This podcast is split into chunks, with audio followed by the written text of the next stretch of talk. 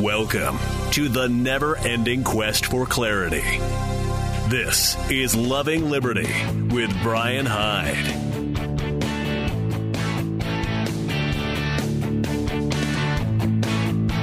Hey, welcome to second hour of our show. This is the Loving Liberty broadcast.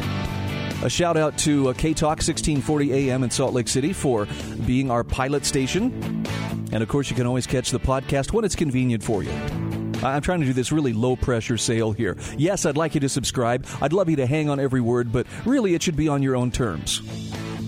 Would you like to buy a car? Okay, just just checking. Hey, I'm very pleased to introduce an old friend from high school, Colin Muldoon. Colin, you have been on the show before, but welcome back to Loving Liberty. Well, thank you, Brian. And and I was trying to think of, of enough appropriate titles and accomplishments by which to uh, introduce you. I was just going to say, look, Grand Poobah of all creation, and leave it at that. But I felt like you, you might you might feel a little bit slighted if, if maybe I left off some things. You are a The son- grand no no no the Grand Poobah. the Grand Poobah. Really? And- where does that come from? Uh, Actually, it's just from Mad Respect. Colin is a songwriter Oh, and a singer and a musician, and you have a ton of other talents too. I probably left off a few of the hats that you wear. Uh, here's your opportunity to, to fill us in. Um, specifically, we're here to talk today about a song that you uh, just recently wrote and recorded, but uh, tell us what else you do. well, actually, Brian, I'm unemployed.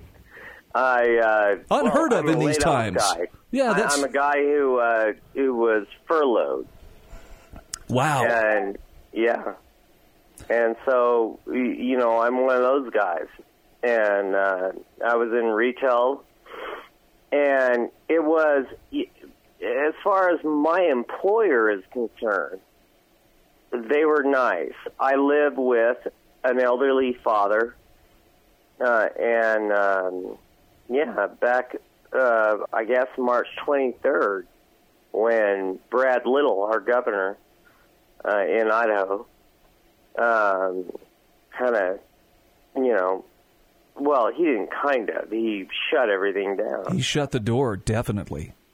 Yeah. And um, now, what I did, what I what I asked my employer was, may I take this time off? And they said yes, or yeah. And uh, and so yeah, I've, I've been unemployed, and I don't even want to get into this this weird thing how you uh, make more money being unemployed Right? than not. But It's all about incentives. Yeah, that is Well- a thing. Okay, so I have to ask you this, and I'm sorry if this puts you on the spot, but um, No, go ahead. But in the position that you're in right now, um, how are you doing? How are you weathering this shutdown? It's it's been different in different states. Utah didn't clamp down quite as hard as Idaho did, but um, h- how are you coming through this? It's been quite a few weeks now. Are you are you keeping it together? Okay.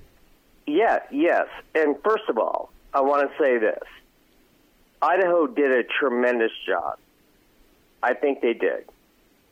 And um, I don't have any complaints because, all right, we had two counties, or actually, yeah, it was two counties that had outbreaks that were pretty serious. All right? I wasn't in those counties, but I worked in those counties and and they um I think that everything that they did was spot on. I have no complaints. Um, it is interesting how money is distributed. You know, um, we could talk about that, but we don't have to. Okay. Well, Um, I mean, we, we, we really don't have to. I mean, because we're we're going to go down a rabbit hole that is not necessary. But So- there's so much money out there that people are getting, and me too, eh, which I don't really believe that we should get. Yeah, the the uh, stimulus rescue bill. I'm sorry. There's a, there's another acronym for it, but uh, the Oh, sti- you mean Oh, okay. The two trillion dollar bill passed by Congress, signed by the president. Yeah. You know, to get that funding out there. Um, very generous on the part of uh, politicians handing out other people's Yeah. money, you know, via taxes or via via borrowing in this case. But Uh-huh. it's it's remarkable how little of that, like eighty five percent of it, went to very well connected industries with good lobbyists and supportive of this politician or that politician. And I think it was around fifteen percent, may have been as low as thirteen percent, actually being distributed to the people who are feeling the pinch of not being able to work at this time. Yes, but I guess from a guy who, uh, you know, knows how much he makes, and you know, it's. It, I don't know how to say this. I really don't. Other than the fact that, um, yeah, no, there's there's way too much money being spread around, and I don't even know how. It started with like two trillion. Now we're up to eight trillion. Is if you look at the Fed, Yep. and I don't even know where where does that even come from. Magic. and and the uh, the uh, the idea, if you look at the bills, um, which admittedly I just skimmed over, you know, way way way too, I, I just too comprehensive for me. But the uh, I think that there's just a lot of pork there. oh, I would And I would agree. It, it, it wasn't it wasn't something necessarily directed. I do understand. All right, so I have a friend who does the same job that I do, and she needs this money and this enhanced unemployment, right? Um, to pay rent, to do to do the things that she needs to get done um, I don't know. I guess I, it is weird. It, it, it's weird making more money not working than working. Does it make you feel dirty? A little bit. I, you know, I, I don't. I, I'm saying Oh, that tongue in cheek. Yeah, At the sure. same time, if the alternative is well, but I can't pay rent, or I can't pay groceries, or I can't, you know, survive, it doesn't really leave you a lot of choices. Now, Colin, you've had a lot of time on your hands, but you have put your considerable talents to work during this time. Talk to me about the song. We're, when we come back from the break here in a, a couple of minutes, um, Mm-hmm. we're going to play a song that you have composed and written. Set the stage for us, though, before we go to break. We've got about two minutes before before we got to bail here. Tell me about the song "Terrible Town," and and what prompted you to to sit down and, and create this. It was a challenge. Um, another friend of ours from high school, uh, we were in a band together, and you remember that band? I remember it well. and uh, so he and I were talking, and one night, and I said, "I bet I can write a song quicker than you can." and uh, he said, "Okay." And it was like a two-week thing. We, neither one of us made it, but the uh, but so I I sat down one night and I, I thought it was stream of consciousness, I right? Stream of consciousness, and um, that was the terrible. You'll you'll hear it in the chorus, but this terrible people, terrible intentions, and it doesn't really mean um, anything in particular. You know, it, it was just more of a kind of an overall thing. And then what what I was saying was, people on the Trump side are going to say Trump is great. People on the Schumer side or the Pelosi side are going to say they're great, and they're both going to battle. And um, or you know the Cuomo side or you know whatever.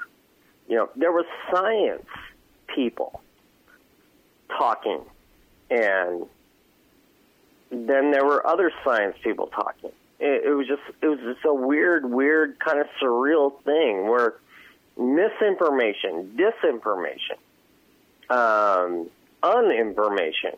Right. If you were, if you really, really remember this, going back to late January, into February, into late February, into March, it was just strange, and and so anyway. Hold that so, thought. Hold that thought. We're going to take a real quick break here. Okay. When we come back, Colin Muldoon is my guest. We're going to play his song, Terrible Town. It's a great song. I've only had a chance to listen to it three times so far.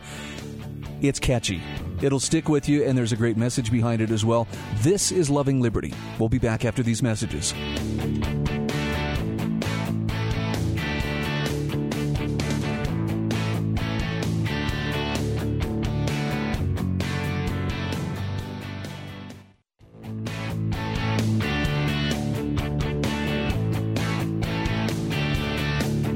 Once again, welcome back to Loving Liberty. My guest is Colin Muldoon. I actually graduated high school with Colin uh, a couple of years ago. Yeah, like 35 years ago. 36 years ago? Has it, how long has it been? It's been 30, I don't know. We were class of 84. Yeah, it's been 36 years. Okay. So, yeah, we're both getting a little bit long in the tooth. Uh, Colin has always been a very talented singer and songwriter and musician. And uh, actually, you, you had a band with a number of uh, other students that we went to school with. And. Uh-huh. And so we're, we're going to give props where props are due, but I want to play this song for our listeners. Uh, it's called Terrible Town. Set the stage for us before I click the play button, and, and I'll have you introduce the song for us if you would, please. Okay. Well, it was a challenge, and uh, a friend of mine, you know, in the same band, our friend, um, I said, "Let's write a song during the COVID thing," you know, and we're not doing anything, so you do, you write a song, I'll write a song, and uh, turns out I think I won. I think I got to the finish line first and uh, another mate, you know, in our band, uh, helped me out, and uh, it was just it was one of those things where I it really came fast. It was just I was just thinking about the the whole situation, you know, everything. Not being political, not doing anything. It's a, you know, what what is this? That we're all doing. You look at the TV, everybody is arguing. You know, they're arguing about bills. They're arguing about how to take care of it. They're arguing about seriously everything. And so that's kind of where it came from. And um, okay, you know, shall shall we click play? Sure. Here I mean, go. I guess did I do all right? You did great. This is Terrible Town.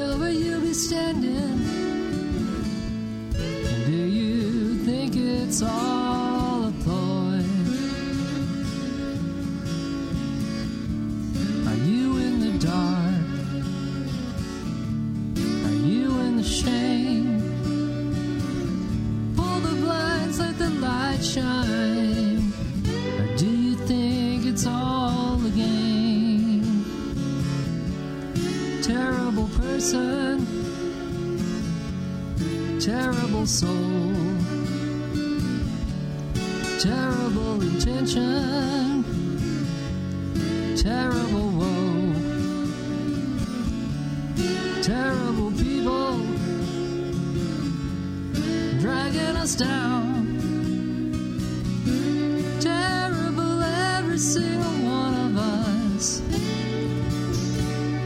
A terrible town.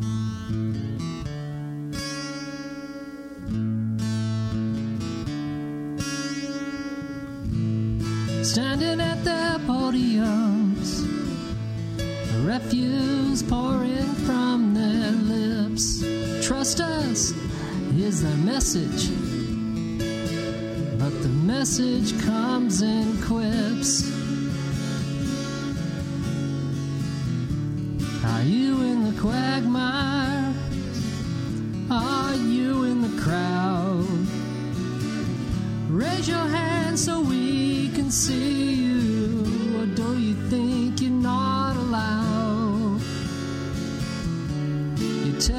Person, terrible soul, terrible intention terrible woe.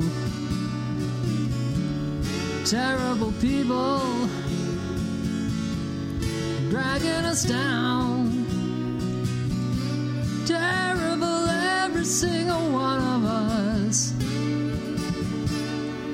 Terrible town.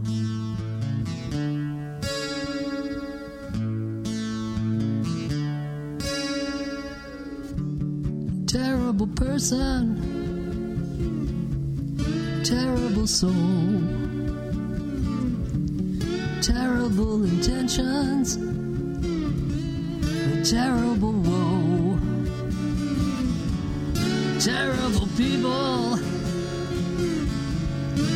dragging us down. Every single one of us is terrible.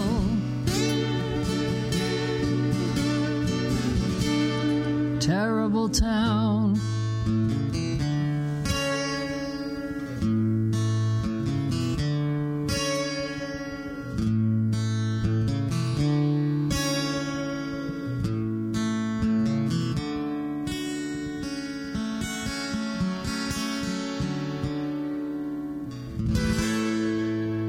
Say that that's that's impressive talent you got there, Colin. Well, thank you. Well done.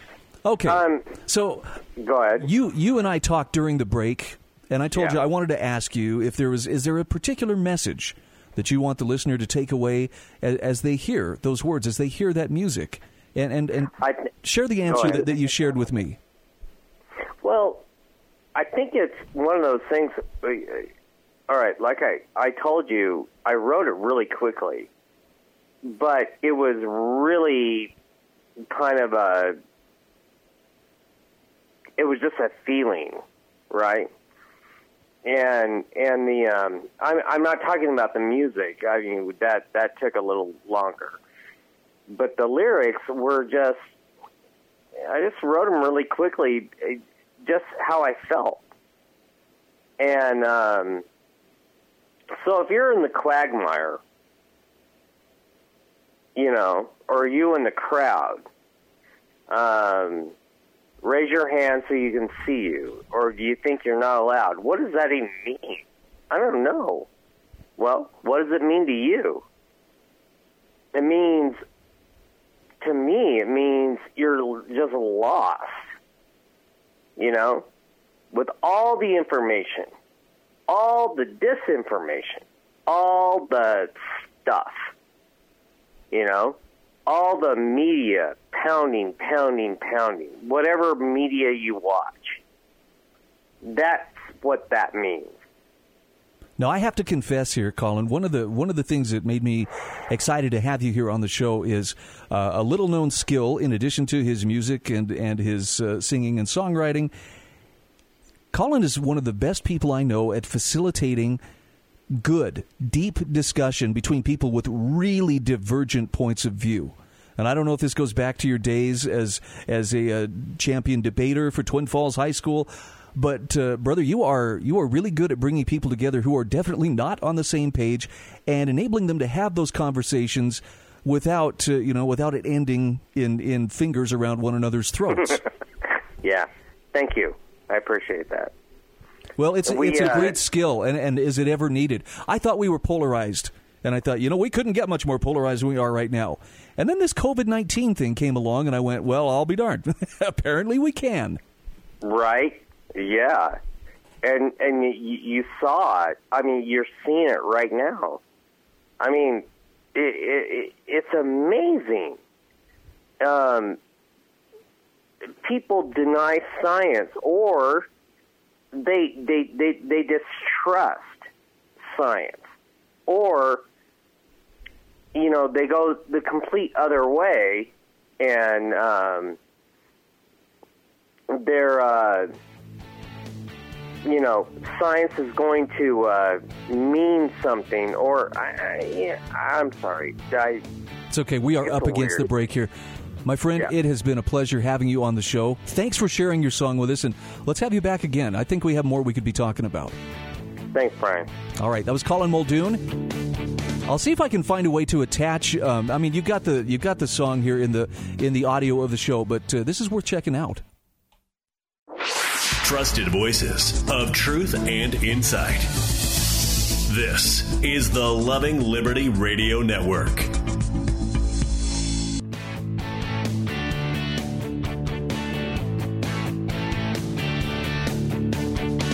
Hey, welcome back to Loving Liberty. Phone lines are open now 801 331 8113. I hope it's not too self indulgent to, uh, you know, connect up and reminisce with old friends, but uh, I don't know. There's a special place in my heart for Colin. I just, I admire his talent. He's always been a really talented guy. And I think one of the things I like best is there. There are so many people out there on social media and on, um, you know, Facebook or just online that that live for conflict and they love to, you know, I posted this because this is going to own the libs or this is going to own the conservatives. And Colin's not one of those guys. When he poses a question and he has some terrific thought starter material, it's always with the intent of, hey, what could we learn by discussing this, as opposed to, you know, who will break whom in the in the Coliseum today. I wish there were more people like that.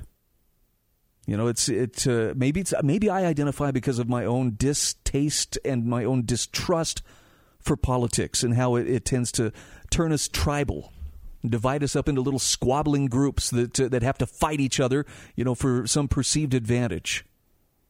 Well, that's uh, that's one of the reasons I had uh, Colin come on the show. Thank you for indulging, and I would encourage you check that check that music out. I just I love the fact that uh, that there are people who can can utilize music. I can't carry a tune in a bucket.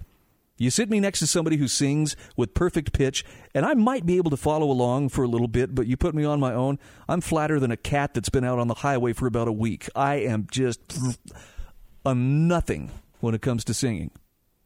But I sure admire the ones who can do it. All right. 801 331 8113. What else shall we talk about today?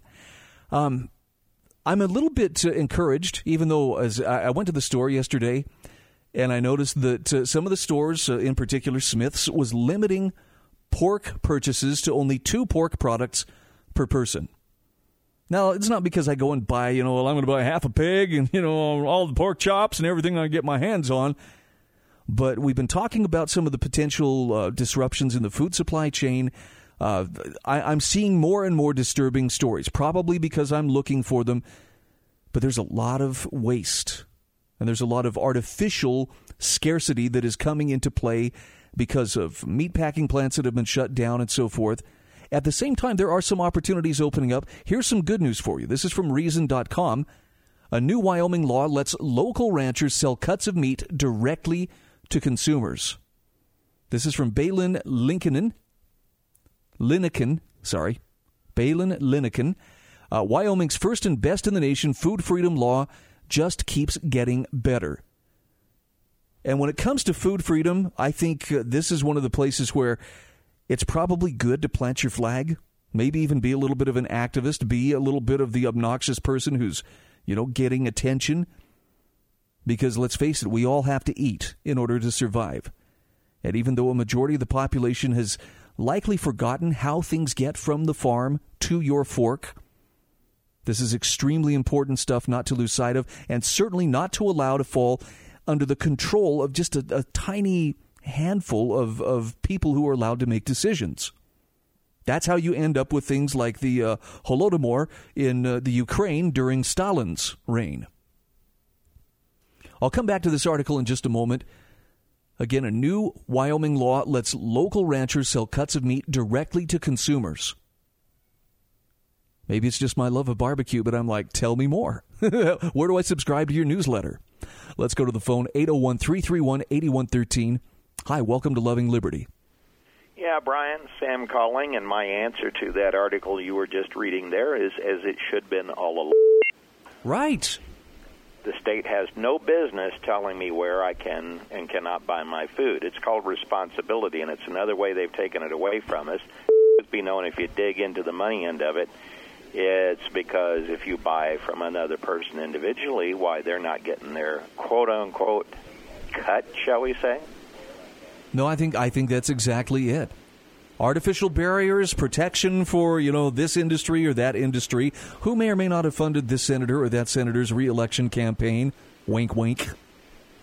Yeah, nine times out of ten, and that's the thing that's hardest to get people to understand. Most most stuff that's passed down the pipeline is never for your good. It sounds like it. They they, you know, remember um, uh, if something well enough, you can sell dung to public and they'll take it, no problem. Right. So my my whole thing on this issue is is that nine times out of ten, something that seems like it would be good for you. Uh, on the other hand, it's like uh, in some towns where it's uh, illegal, for example, for a person to do their own plumbing or electrical work in their own homes and stuff. Okay, um, they'll sell it to you as if, well, we need to keep you safe. But then when you dig into it, you'll find that well, it's more about protecting a electricians union or something like that, if you know what I mean. Here, here. And food is too So- important to, to put completely under bureaucratic control. Yep, that's exactly right. And uh, I just wanted to weigh in on that because when you read that, I said, yeah, this is exactly my point. I've been saying this all along, and I figure I may as well uh, reinforce the argument in that article uh, for the audience as well. Not I'm the end all of the be all, but certainly I'm a liberty oriented guy, liberty for all, as long as you don't violate somebody else's rights, liberty for all. Amen. And, uh, and and the ability to be responsible and not state micromanage every hand and move that I make. Sam, I thank you for your call. You bet. Thank God you bless. much. Take care. So let me let me dig into this article just a little bit here. This article talks about how Wyoming's groundbreaking Food Freedom Act has served as a national model for how states can deregulate many of their in-state food sales. It's a 5-year-old law that opened up many previously illegal food transactions in Wyoming. And so for 5 years it's been delivering on its promise to benefit ranchers, other food entrepreneurs, and consumers alike. And it's done so without a single case of foodborne illness being tied to any foods sold under the law. And you do know that is always the, the caveat, you know, well, now if it's not under control of the government, why people are going to be dropping dead from this disease and that disease. And this is why, you know, people feel like, no, it was a good idea to send a SWAT team out to that Amish farm and, you know, take down that uh, Amish farmer who uh, milks dairy cows and sells raw milk. Why? Well, because someone could have got sick and died. Well, did they? No, but they could have. Okay, scary stuff. Baylen Linnekin, again, writing for Reason.com, says the law also keeps getting better. So it's been in place for five years, but they've been improving it. They actually did an amendment uh, to the act allowing low risk foods like homemade jams to be sold in grocery stores as well as sold and consumed in restaurants. And there's another new amendment to the law passed last month set to take effect in July, which could further bolster the fortunes of ranchers and consumers in the state a new animal share amendment will let consumers buy individual cuts of meat directly from ranchers through an animal share agreement that's completely outside of the typical U.S. Department of Agriculture inspection regime. It's something that's still illegal in the other 49 states.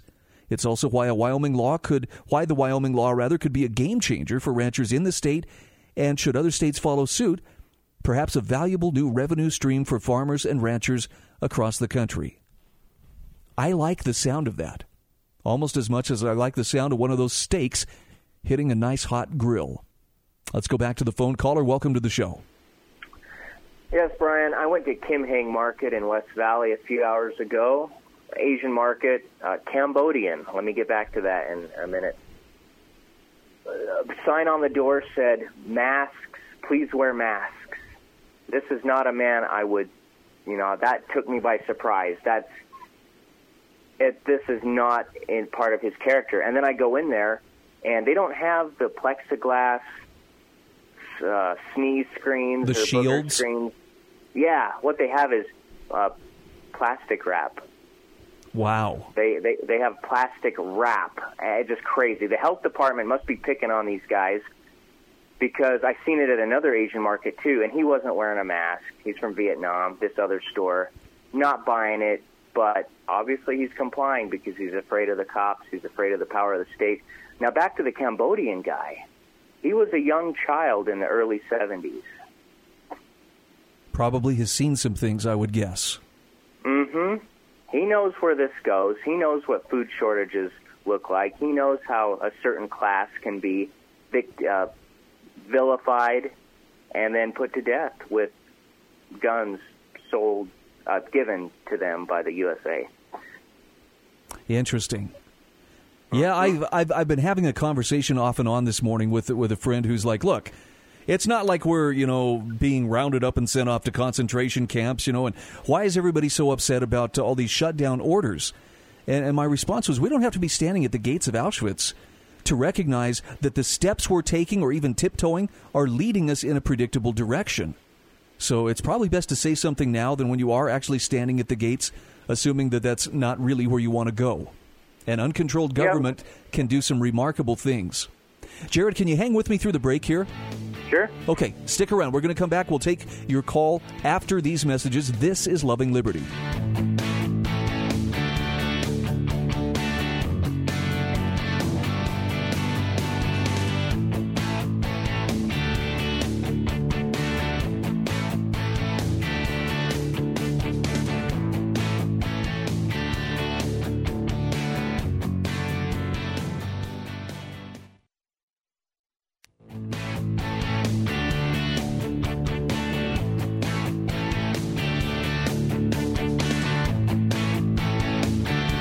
All right, welcome back to Loving Liberty.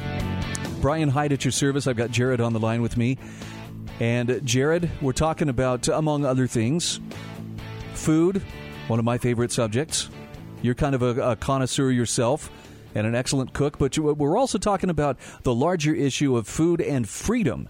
And things that interfere with our ability to get our food have a very direct impact on our freedom, do they not? Well, if if you can't, if you're too weak from hunger, that you can't do, you can't work, and you certainly can't fight if you're too weak from hunger. And right now, they're they're starving us. We are the enemy, and they are starving us out into submission. Now, okay, I'm gonna. I'm, can I push back a little bit on that?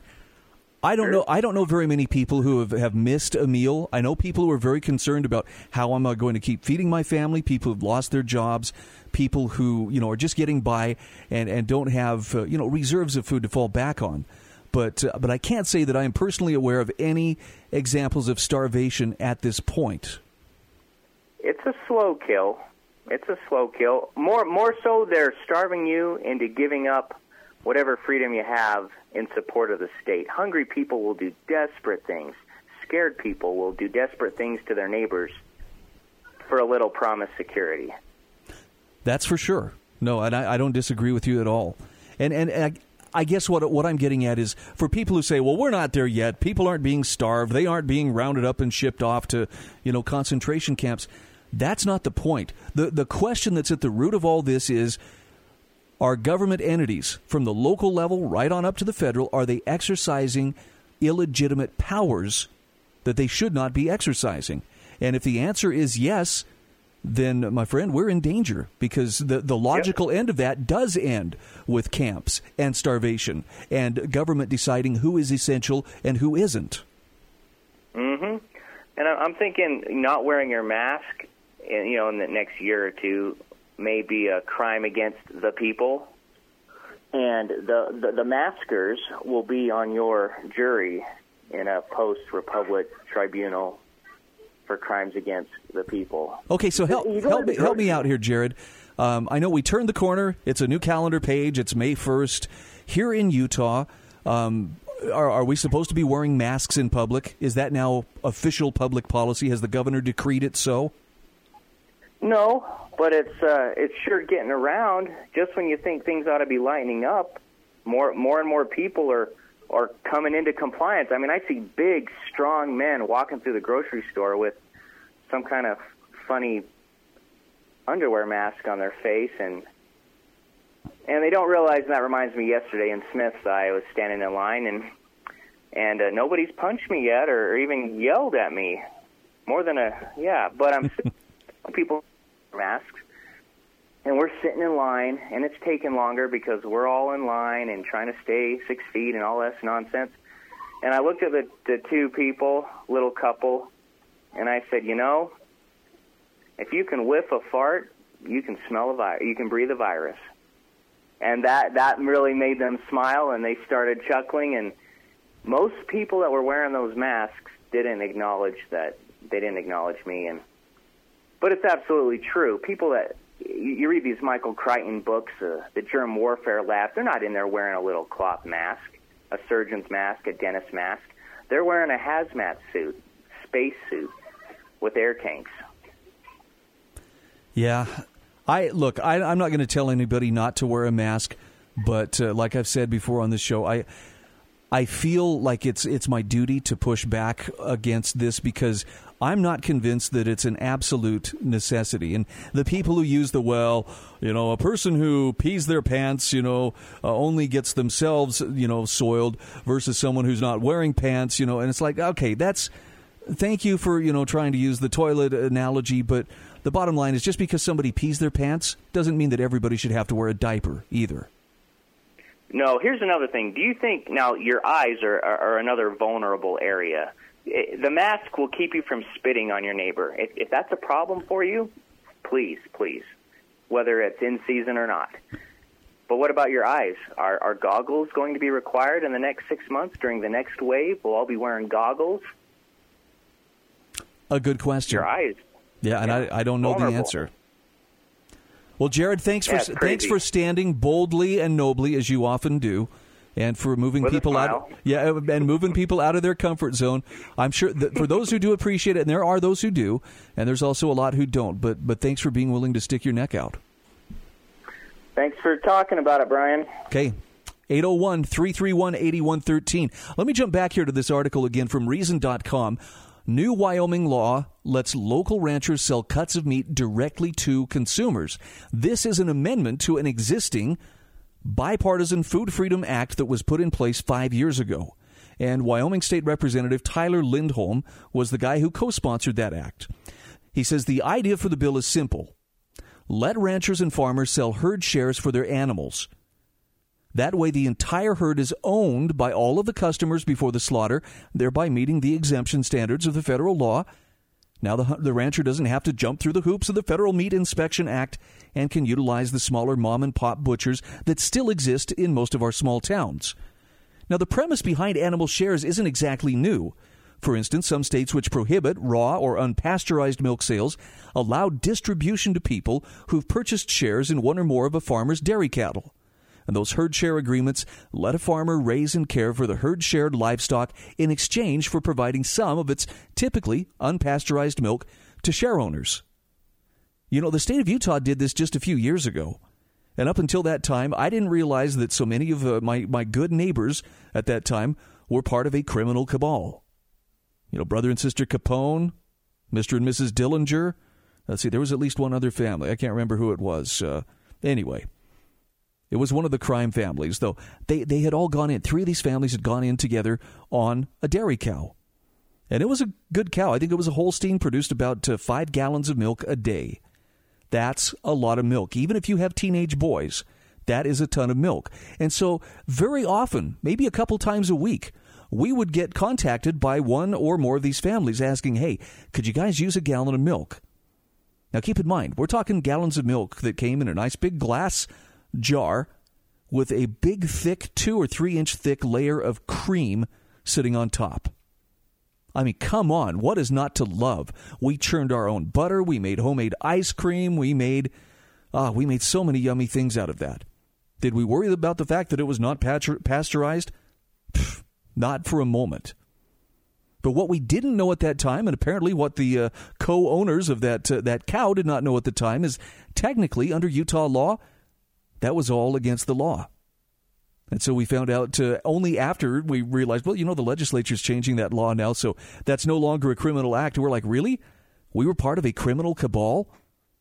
I don't know. I on the one hand, I so appreciated the milk. And by the way, they didn't sell it to us. They gave it to us, which I thought was extremely generous.